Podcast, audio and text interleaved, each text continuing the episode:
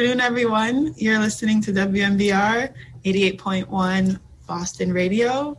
This is the Break the Boxes stories. I'm Esmira, and we are here with Donisha of Pay a Black Woman and organizer with the Movement for Black Lives Boston. As you know, the Break the Boxes show deep dives into discussions that matter about social justice and social change. And we're highlighting creatives, Black creatives, that are committing themselves to liberation, to imagination, to collaboration. So, welcome you to the conversation. Greetings, Donisha. Do you want to maybe? So, what I've done in the past is I love to introduce folks and to just talk a little bit about the work that you do. Um, and so, I know that one, you are calling in from Puerto Rico, um, so wise to escape the cold and the blizzard. Did you plan that? Did you know that this was going to happen? and you were like, just like, I am ahead of I am one step ahead of the game, y'all. Like I am not going to be here for this. Uh, well, I actually I came down for the election mm. um, because I did not want to be a part of that mayhem. I voted early, and I was like out. Mm. Um, but I also didn't want to go too far because I'm also like I got to be able to get back and whatever. Um, so I came down for a week for the week of the election, which literally came back and then the you know the decision was made and then now it's been made 40 more times hmm. but um, it was such a good idea just to like be out of the fray and the frenzy of it all and the, in the stress of that week mm-hmm. um, and so my uh, lover and i decided to come back mm-hmm. for a month um, just you know to escape winter to get some vitamin d even like you know with covid and everything it's like we need vitamin D, we need air, we need sunshine. Oh. And th- those things are not really possible in Boston right now for me. Um, and especially living by myself, I was just like, okay, like the isolation is doing a number. um, yeah. Yeah. So yeah, so came down here. Their um their COVID restrictions are actually really tight. It's more it, I feel is everywhere at CVS, the grocery store, mm. hand sanitizer. Someone's there spraying you up. Oh, wow. um, their governor is a little wacky. She's a little Trump-like. She's a, a lame duck, and so she's kind of throwing out these arbitrary rules and regulations, which most people that we talk to are like, she's like, you know, it's, it's yeah. But um, I was going to say, so what are some of those? Oh, go ahead. Well, for example, everything is closed on Sunday. On Sunday, you can only buy food and like soap. So we went to Walgreens, but we couldn't buy nail polish remover, but we could buy other things in the same store. And but and because things are closed on Sunday, on Saturday everything is packed. So we tried to go to Walmart and it was it was absolutely it was like a Black Friday. Like it was mayhem. Like every single line was down the aisles, like people moving the carts in between clothes to be in line. We did, we walked in and we walked out, and luckily we're we're remote, so we can go during the week. Mm-hmm. Um, but it, that part sucks. That like, and it's the, but it's the same thing on the mainland. Like people are trying to you know make these restrictions, but they don't always make sense. like they don't, it's like, okay, well, if you close everything down on Sunday, then everyone's trying to get their stuff done on Saturday. So there's way more people inside at the same time. Mm-hmm. Um, and then the beach is foolish. there, the beaches are closed or not closed. You can be on the beach, but you have to be exercising. You have to be walking. The official government declaration says that you can swim, but we've run into lifeguards and police officers who have said that you can swim for two minutes from one point to another point. Then you have to get out of the water and go back in. You can't just be in the. I'm like, it is the whole ocean. That if we could distance anywhere, it would be at the beach. But, and there, it, it, it's it's wild and it's embarrassing because and it's you you realize you know like these governments like they're they're not smart. like the same thing, yeah. you know, Michelle Obama said. It's like you get in these rooms with people and you realize like it's not based on having any type of superior intelligence. It's just right. based on them having these positions. So they get to make the rules. And then unfortunately, working class people, the police here, I think, make $12 an hour, mm-hmm. have to stay out of their mouths stupidity. And it's just like, I'm, I feel sorry that you have to try to enforce this foolish rule mm-hmm. because also once you leave, we're going back in the water. Like, what are you talking about? So, right. And, and yeah. like, like so, the, the, rule with with the grocery store it's like you're doing this to try to de-densify but then you you're not thinking about the fact that the next day you're actually increasing how much folks are going to be in there because because you're not letting folks buy certain things. Exactly. I need my nail polish. I'm gonna come back and get my mm-hmm. nail polish. We were the lifeguard came up and, and said first of all he's blowing a whistle and it's like i'm not drowning so i'm assuming that's not for me. And they're like really going at it and i'm like okay que es el problema. And he's like do you want to get arrested and I'm like, hold up. Why are you talking to me like that? Right. Like, what? First of all, I am you to bring it down and explain to me what the problem is. Like, mm-hmm. also, if y'all start arresting tourists, like, girl, what now? Mm, okay, where's your like, money come from? I don't know how that's gonna work for you. Foolish. But, but also, and then, but then he came back around. Like, he gave us the like talking to, and you can't have anything on the beach. Like, you can't have a towel, chair cooler, nothing. So we had to put all put our stuff away. Then he goes away, drives back, and is like, "Oh, but if you want to, if you go around there, that's past my jurisdiction, and you can do whatever you want, or this way too. And also, we're only here on Monday and Tuesday." so it's like a bunch of like huff and puff, but they're also human beings who live here and also hate this lady. So they're like, okay, but also like, this. right? They're like, I'm like, no, we're gonna set so why did you have to the whole? You want to get arrested? Yeah, for that. So That's hilarious. We have to get rid of the cop inside of all of us. Come on. And that, I mean, take us to Audre Lorde then, Sister Outsider, where she talks about that, you know, the, the, the oppressor that lives within each of us. Like that, that is our work of un, undoing and unconditioning, like deconditioning ourselves from those ways. And I feel like you just, you're such a, a, prime example. It's like this cop is a human being.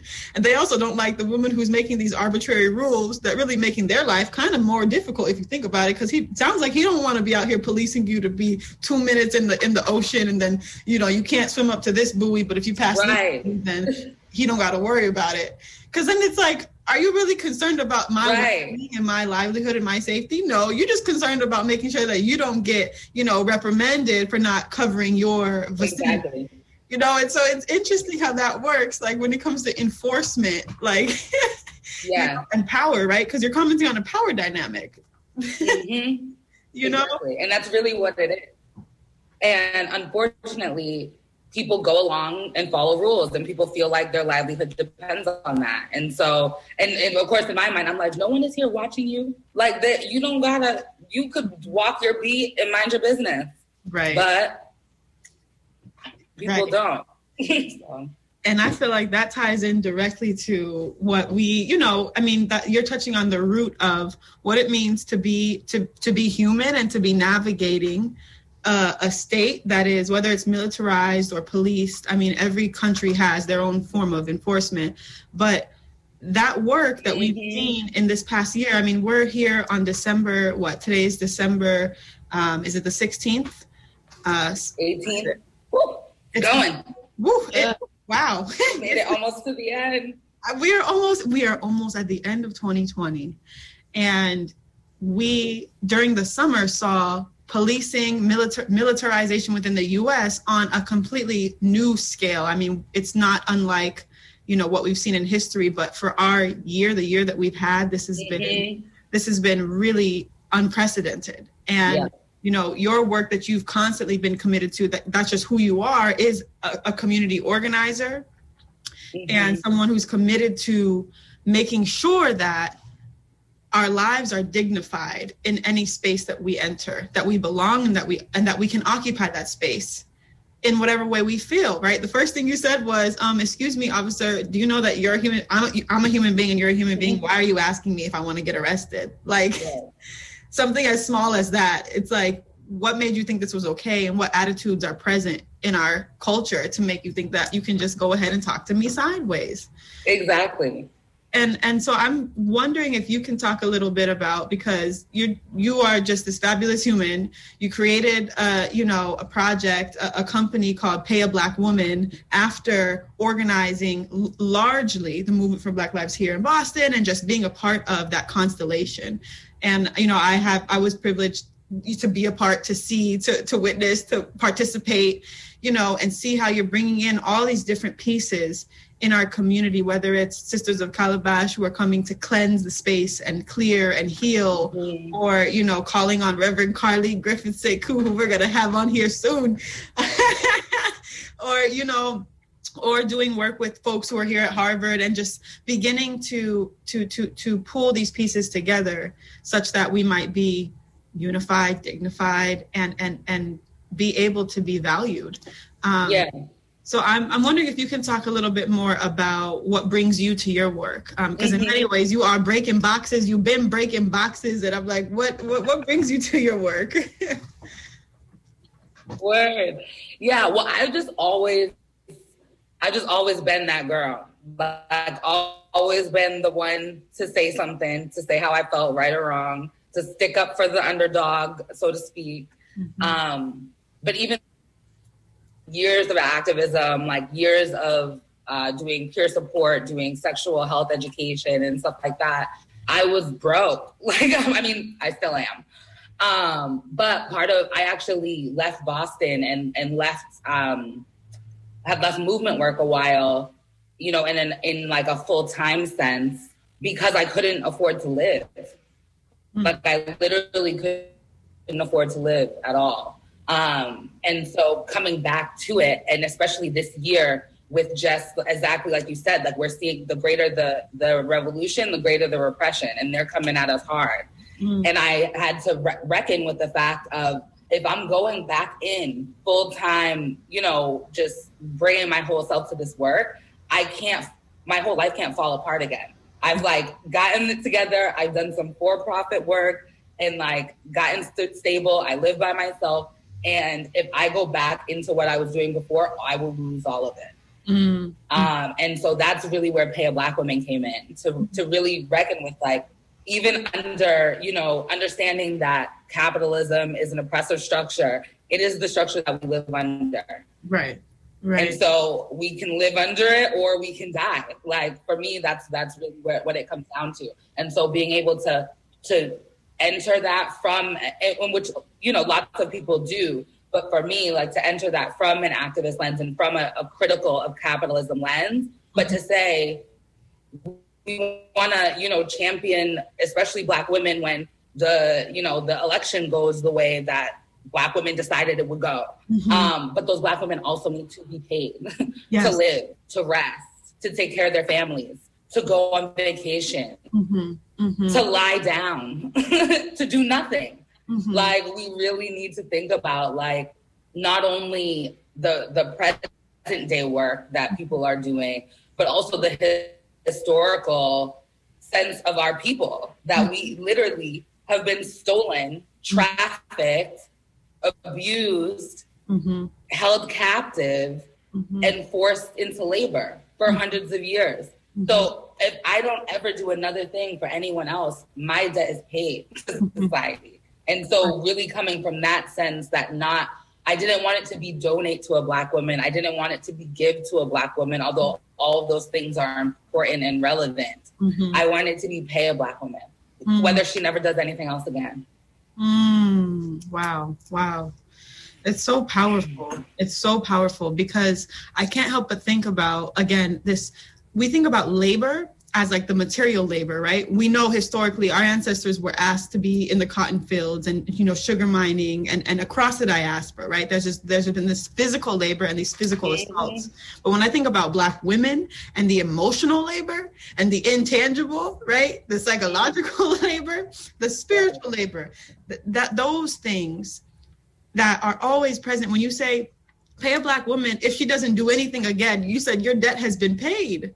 And I think that sometimes people yes. have difficulty. I mean, of course, if we're talking about, um, uh, you know, P- non POC, for example, when we think about the amount of benefits like the way capitalism benefits it we know that it doesn't benefit us and that we have to learn a language to be able to survive within it and so the way that you just i appreciate the way you just said you know if for me it's live under this structure or die and it's not saying that like i i i i'm not trying to actively legitimize this structure but i have to I have to learn it so that it, it is not being used against mm-hmm. me. And that's something that Ashley, you know, at Blackyard is always talking about in names in terms of like, if you're not using your power then someone is using it against you.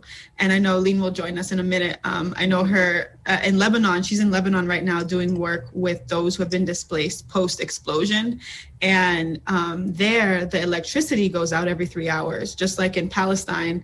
You know, when I was there, it, it would go out sometimes every, you know, every two hours for 20 minutes. You're at the shawarma shop, and then you're, you, you know, the electricity just goes out. So um, we hopefully will have her back. But that's another just reality of living, you know, in a different country right. and, and, and in space where, um, yeah, resources are are not um, are not uh, sufficient.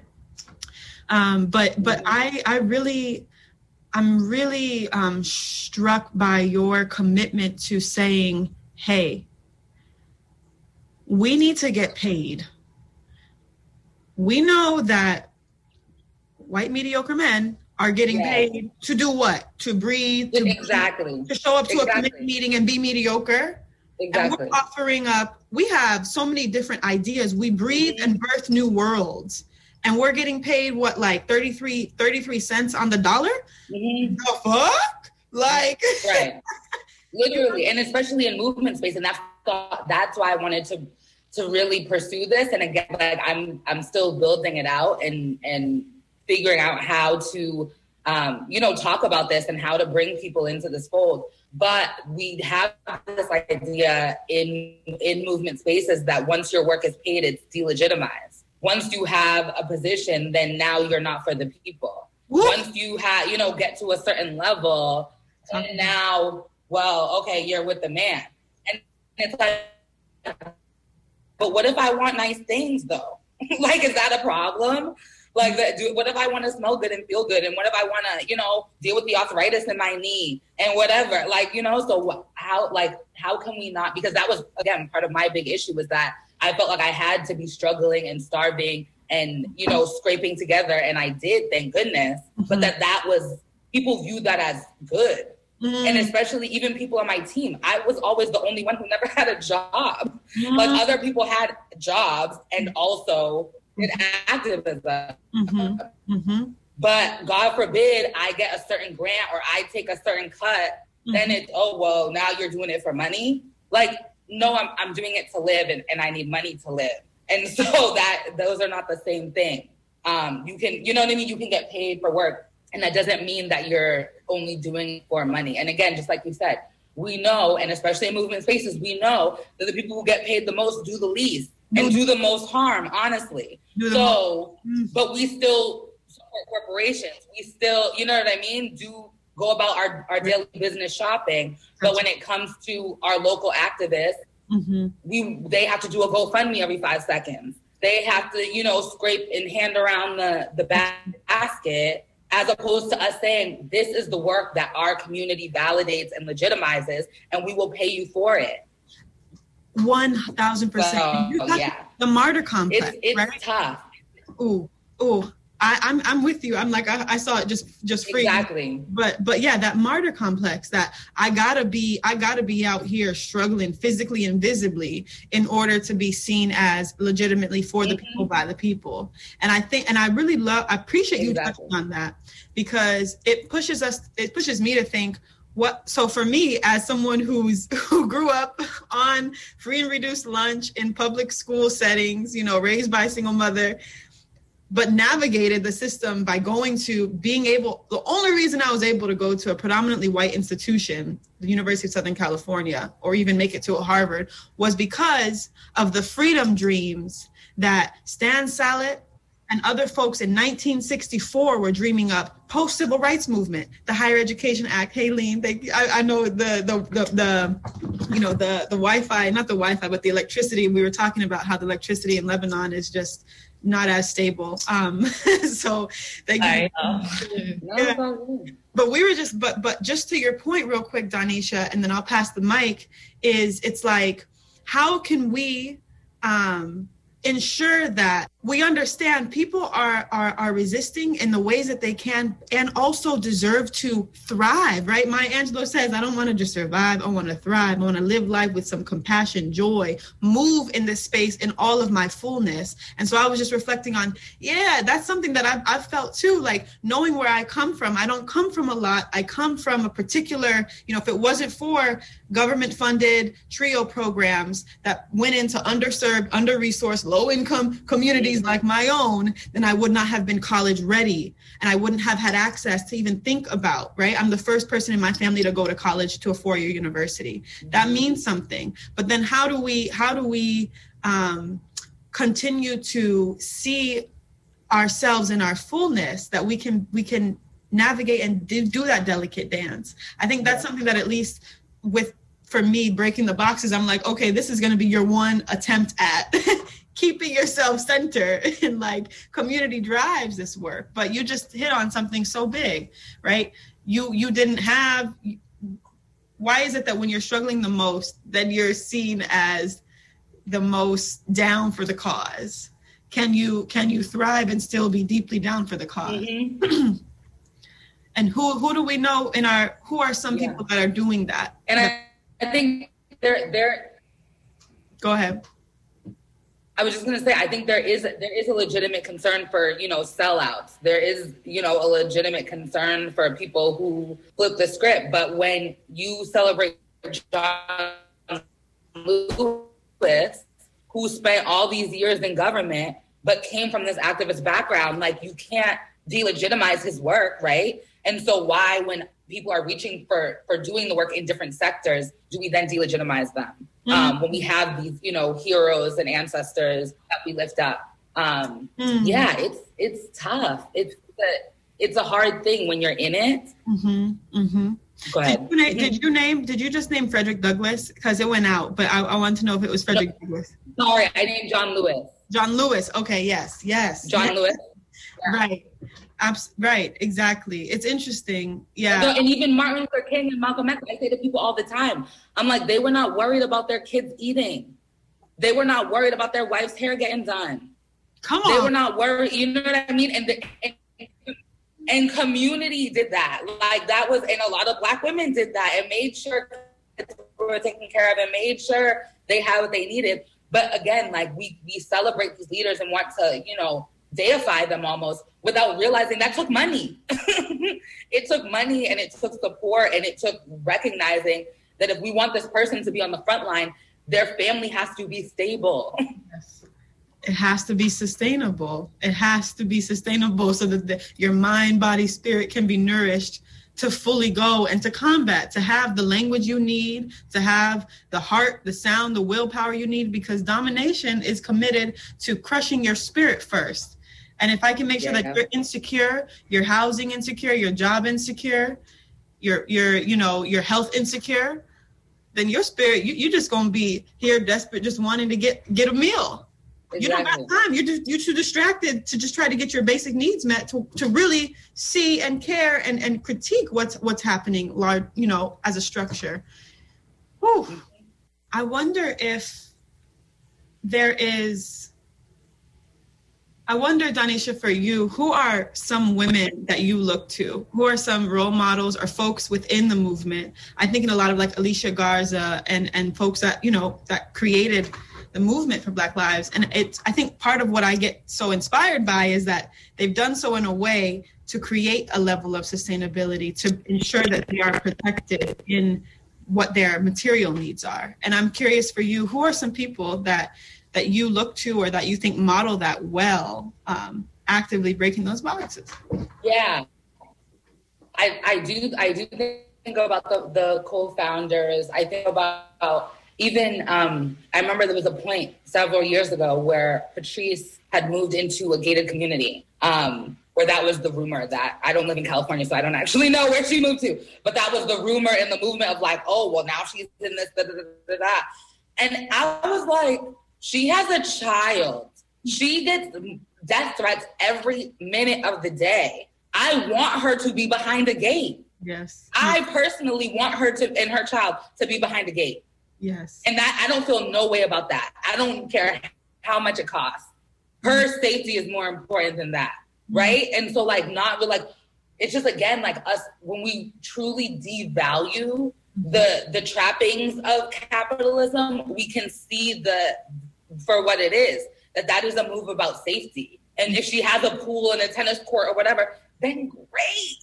like, Live your best life. a problem. Um, you mentioned Carlene, like she is someone I look up to so much and who also drives this for me when mm-hmm. you know whenever we do anything together she's always thinking about how can we get fed how can we get paid how yeah. can we make sure this is sustainable because otherwise we are we could do it one but we can't do it again if, if, we don't make sure that we we can actually you know sustain it in our in our everyday lives. And she's someone that i feel like exemplifies that so much as a single mother who is making things happen and making a way out of no way uh-huh. while being in a PhD program, while being on the front lines of movement work, while being someone who grounds us spiritually and who loves so deeply and has these incredible connections.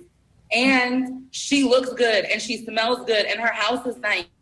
Oh, her house is so nice. And you know, and it's like, and she has a nice car. And it's like, I want all of that for her as well. yes, wow. I so, oh, yeah I thank you for for lifting up I feel like Carlene is someone who we have a shared experience, right? With like Carlene is someone who actually mm-hmm. introduced us. I know you through Carlene, going to Carlene's home, and then you know there you are, and we're there, you know, sharing a meal or just imagining, or we're out here in front. Right, of- with some oxtail. That's right. And always got her oxtail. The curry. Carlene introduced me to oxtail, and I'm like, I want me some oxtail. Thank you.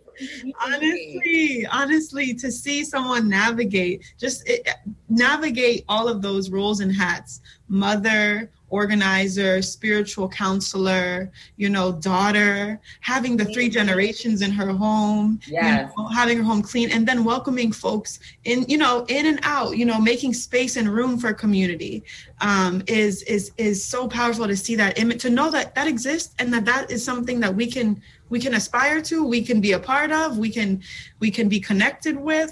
It it it brings comfort to me just to think of to think of of that and to yeah. think of her um, in that way and and so we are grateful i'm i'm speaking into existence we're going to have a chance to sit down with her and to to to to talk more about the the root of her work and i know that Donisha, you are in the beginning of next year because um, I want to talk about some intention setting. And I know that you are going to be starting school, you know, yeah. at Harvard and doing your thing.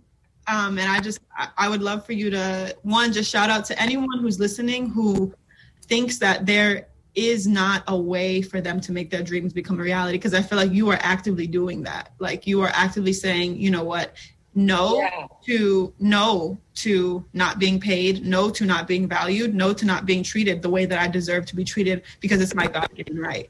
And so many young girls need to know and to hear that, whether you're being mistreated at home, whether it is in a relationship, in school, Absolutely. you can say no and yes. you deserve to. So, yeah, go ahead. Mm-hmm. And one of the things that I, that someone said to me years ago that I repeat all the time is that I deserve everything I want, even if I never get it. Mm. I deserve the treatment that I want, even if I never get it. I deserve the relationships I want, even if I never get them. Like just knowing that like you have an intrinsic value and you decide that for yourself, mm. and that's the standard. And whether people meet it or they don't, it doesn't change. Mm. Um, and so with going back to school, it has also been a struggle. I actually just um, submitted my transcripts um, from my previous attempts at school, and I only got one of them. I was only able. It's terrible. It's really bad. Mm. Um, mm. But I'm like, at this point, I feel ready. I feel I was working so much, and I and I also I also had that internal sense of like the work that I'm doing in community is more important than this institution. Mm-hmm, mm-hmm, mm-hmm, mm-hmm, and and not having the sense of like this, you know, silly piece of paper is going to help me do this other work that I need to do anyway, right? Um, and so the the past eight, um, almost eight years of not being in school, there's also again in movement been this like, well, people who have degrees and this and that are again like this some elite like we also we have to remove that sense of mm-hmm. of putting an undue value on proximity to whiteness and understanding it for what it is. Like i said with the gated community that is a safety piece.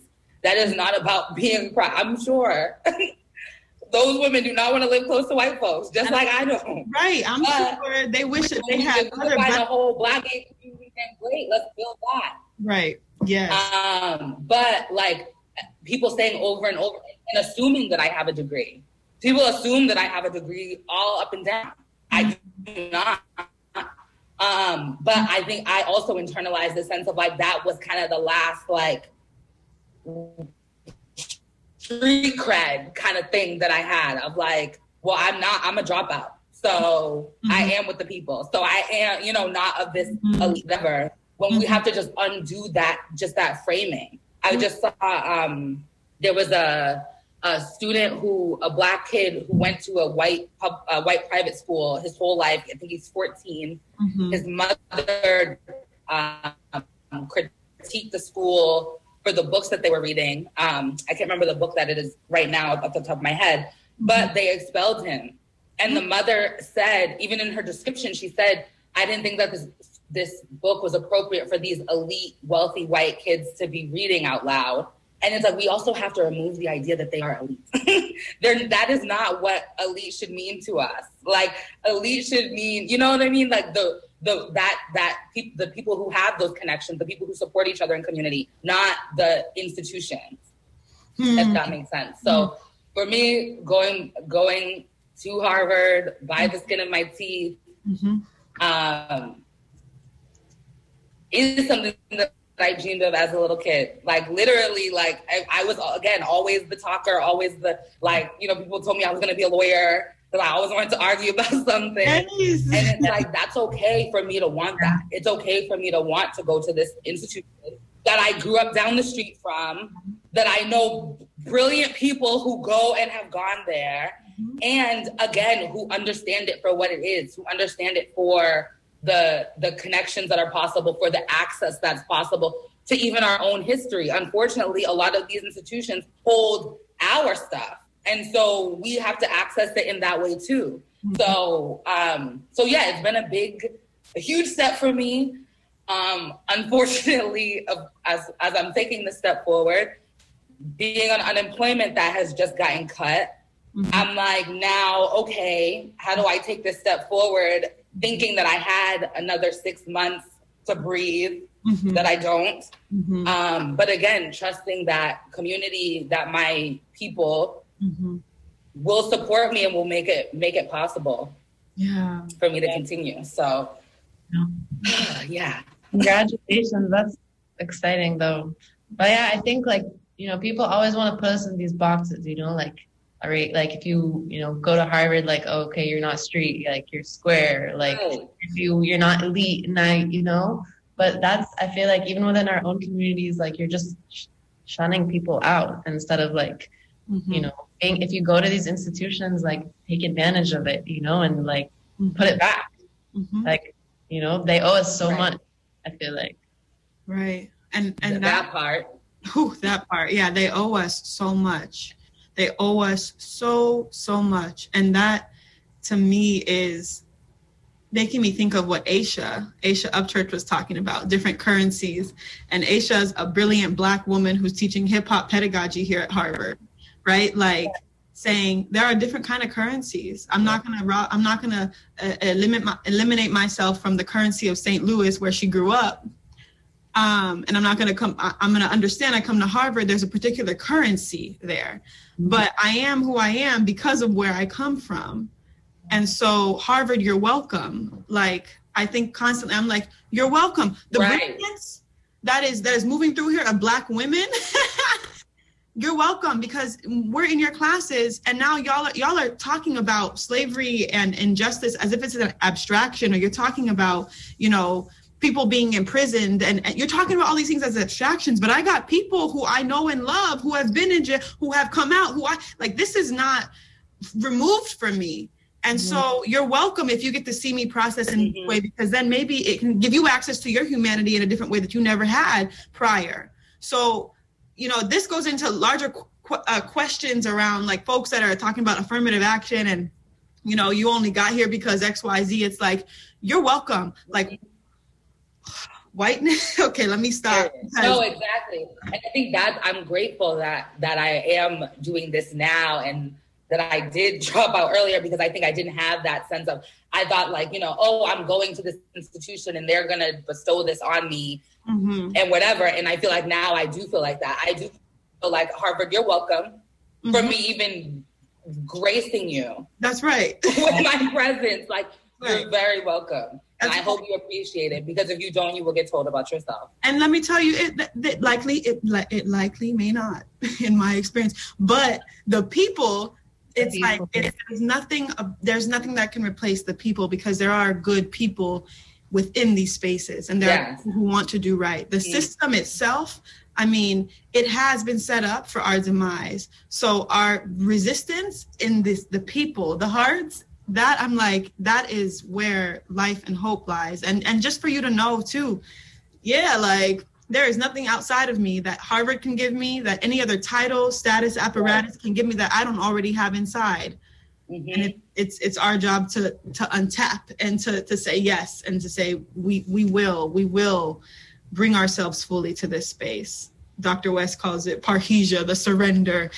Offer up yourself, all of yourself to a to, to a thing and trust that, you know, the Orishas, God, the higher ancestor, the spirits. You know me, I be getting spiritual out here with the chaplaincy work, but that it it will come back and it always comes back. Um, yeah. inshallah. So Wow, I am going. you just took us a lot of different places. um, and I'm so grateful. I'm so grateful. Um, it's wild that we're we're around.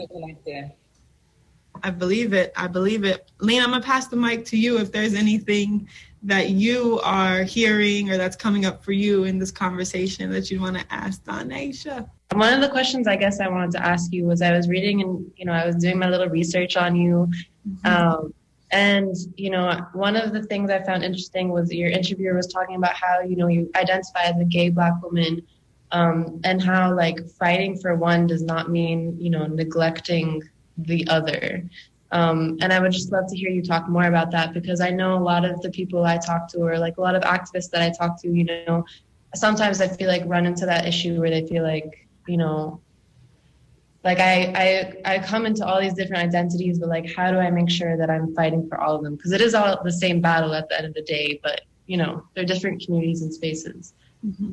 Yeah i think um like I think the, the, quote was "I am gay and black all the time," yeah. um, and so yeah, I don't, I never, I I came out very young, um, and always again, like I I was always just like take it or leave it, right or wrong. This is where I'm at.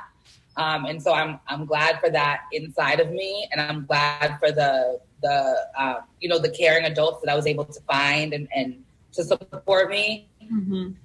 Um, but I never viewed it as I the same way that it's absurd that people are racist. It was absurd to me that people were homophobic.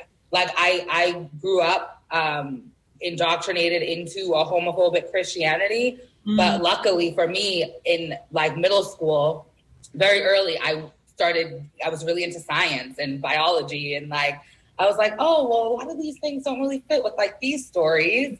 and so I shed that, that like that sense of like, well, God says it's wrong before I self identify. So I was lucky to not go through that kind of like identity crisis of how do I fit this with mm-hmm. this.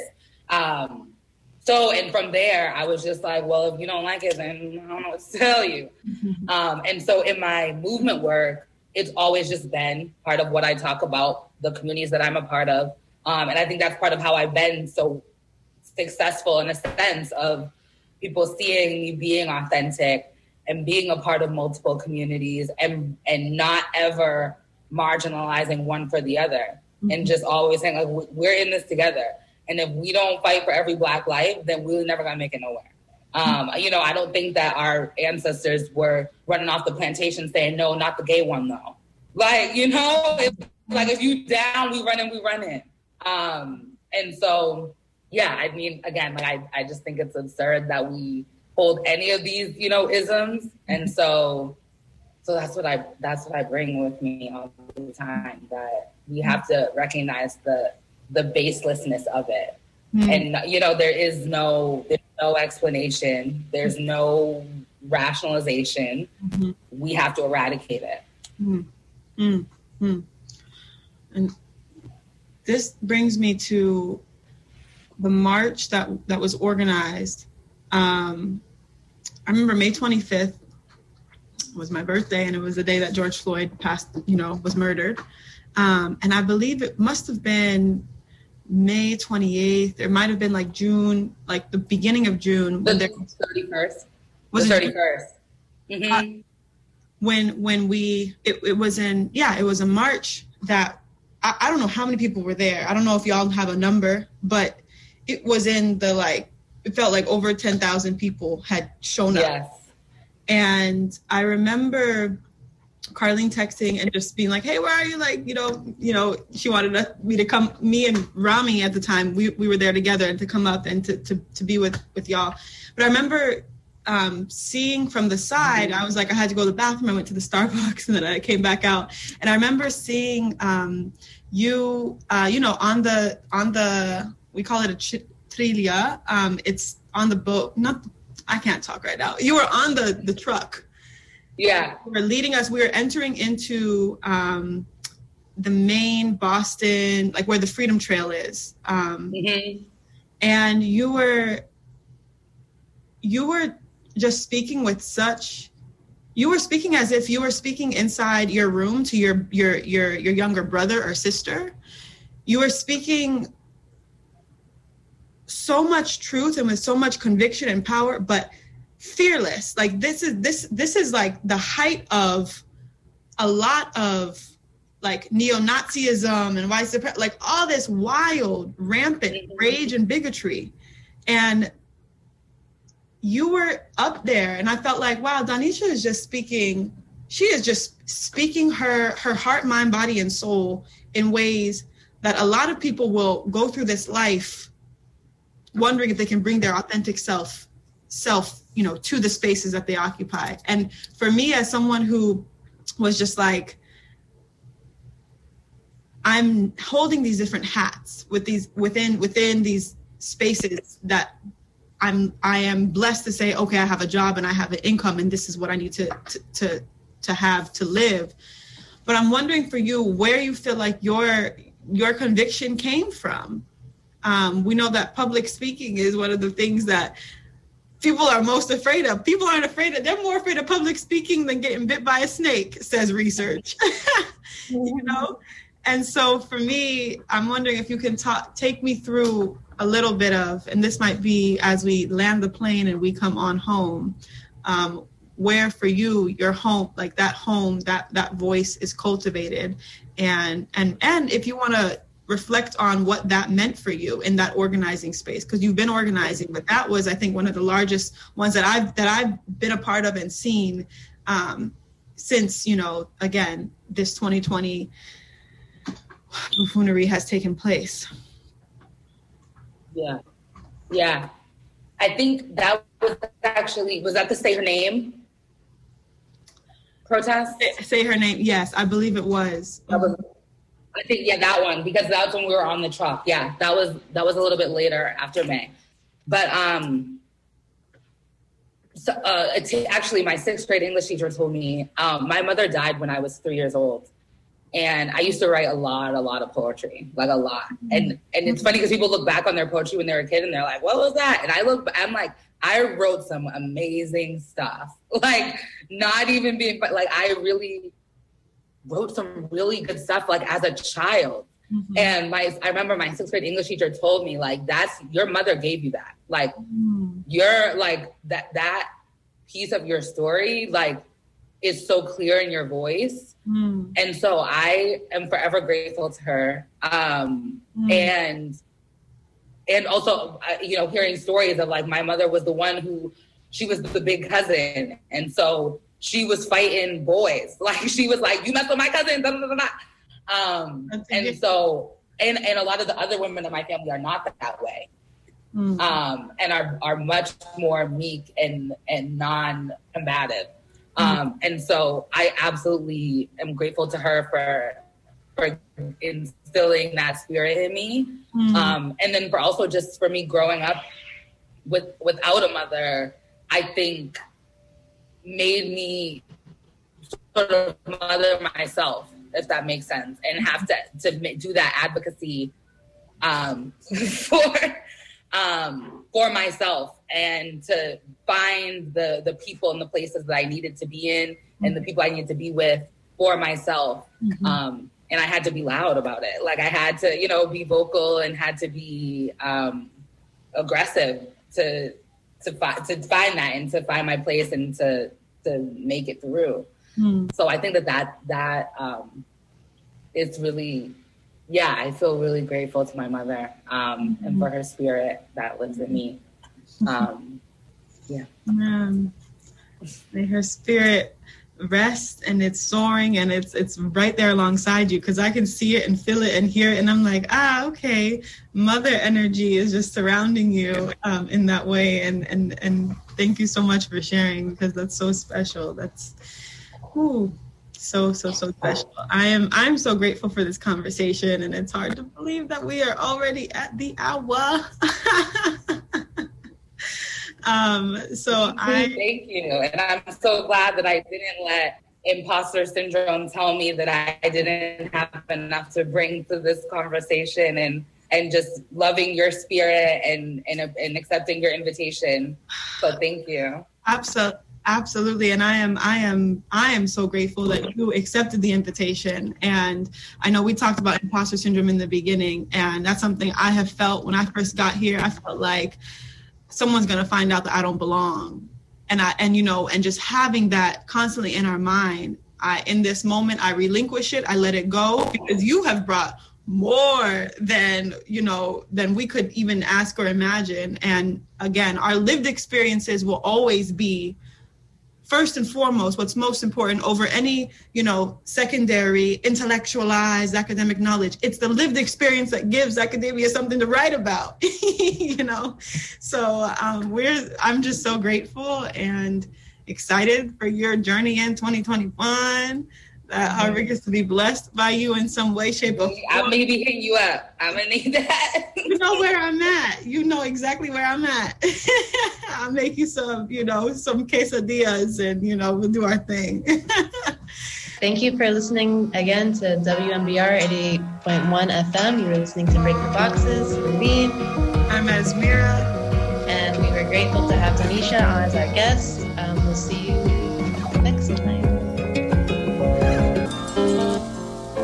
the infatuated undertow, born inside the curved straight line. Crack keys somehow finding the beautiful black. White noise and outer space hands. It's difficult to explain ourselves.